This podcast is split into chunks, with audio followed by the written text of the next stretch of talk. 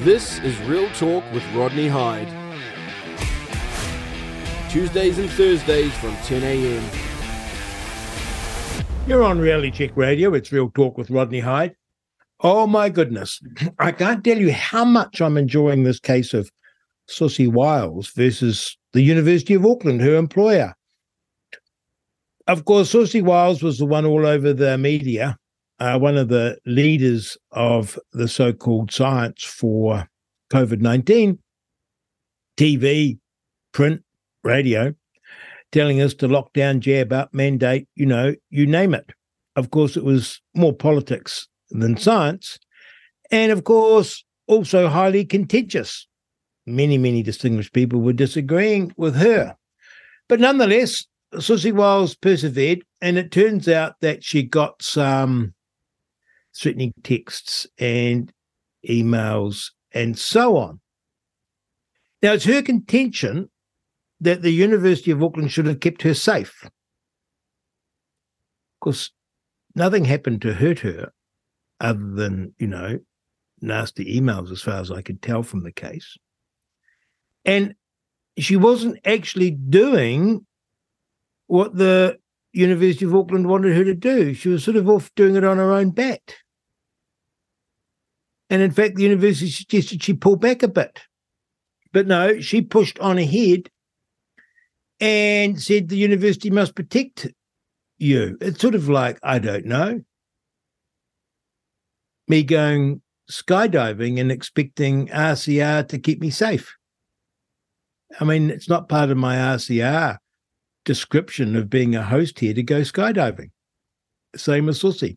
By the way, I don't mind who wins this case because I think University of Auckland and Siouxsie Wiles are sort of on a par in my hierarchy of things that I like. So I quite like it that it's these two wokesters having a crack at each other. But we sort of hit peak woke this week because one of the witnesses appearing for Siouxsie Wiles was a Tina Ngata.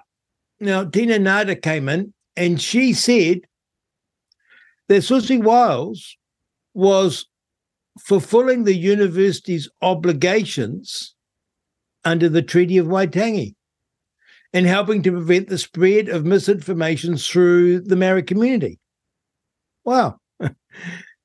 this misinformation is in the eye of the beholder on this case, right? But where on earth does it say under the treaty that a university has an obligation to prevent the spread of misinformation?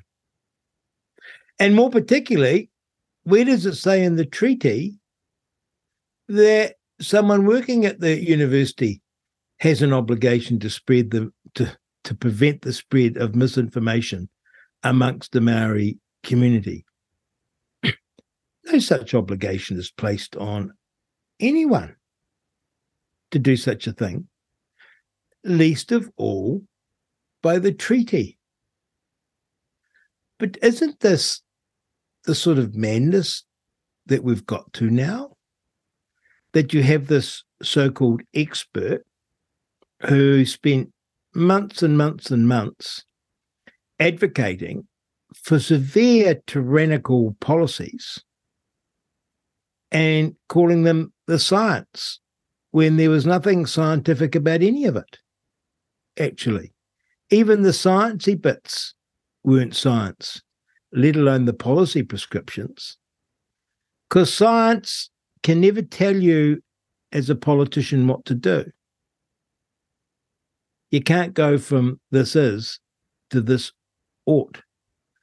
You can't go from is to ought, as they say. So science can't give you the policy prescription, only politics can, the trade offs. Decisions have to be made.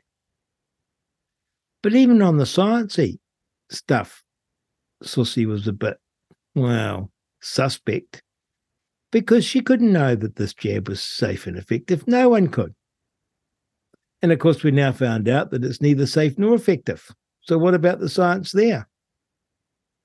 And what about the spread of misinformation? When you're saying things are safe and effective when you don't actually have the data saying that. There's no science underpinning that, none whatsoever. Oh, yeah, the jab never leaves your arm, I remember her saying. So that's all bad enough. But you go out there and say that stuff, do politics on TV, and suddenly the university has to keep you safe from whom?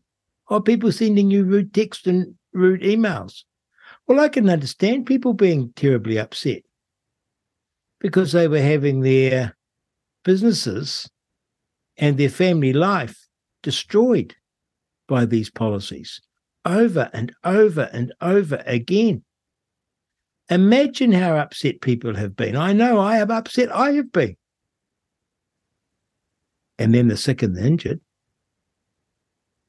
and the dead, they have good cause to be upset. But how is it that it's the University of Auckland's responsibility to keep this lady safe? It's not part of her job description to go on TV and spout fanciful nonsense. And it certainly isn't an obligation that she has to go out there and spout this stuff. And that's why I'm enjoying it, because it's sort of this madness piled on madness, piled on madness.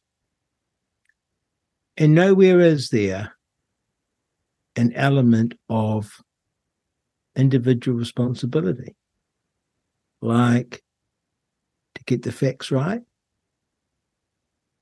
before you speak, to say what you know and what you don't, to take responsibility for what you say in public, to provide protection for yourself rather than put an obligation on your employer. And it's the same with the treaty. The treaty is actually all about individual responsibility. The Crown would keep you safe, but what you did with the space it created was up to you. There's no obligation upon the Crown other than to keep you safe protect you from others. You go out there, make a noise, make a sound, there's going to be consequences, of course. Of course. Anyone committing violence against Dr. Wiles should be punished, caught and punished. But that's not what we're talking about here. We're talking about keeping her safe from what? Harassment? Can't understand it. The treaty? Can't understand it. The obligation to an employer because you spoke out? Can't understand it. She wasn't doing her job. The treaty says none of these things. That's why I'm enjoying it so much because it's nonsense piled upon nonsense piled upon nonsense. I hope it's just another sign that we meet peak woke and we're going to come on the other side because more and more people can see this is nonsense. That's real talk from Rodney Hide. Reality Check Radio. Send me a text 2057. Email me inbox at realitycheck.radio and keep enjoying the show, the show that we provide and the show that University of Auckland and Siouxsie Wiles are providing. Oh my goodness. This is Real Talk with Rodney Hide. Tuesdays and Thursdays from 10 a.m.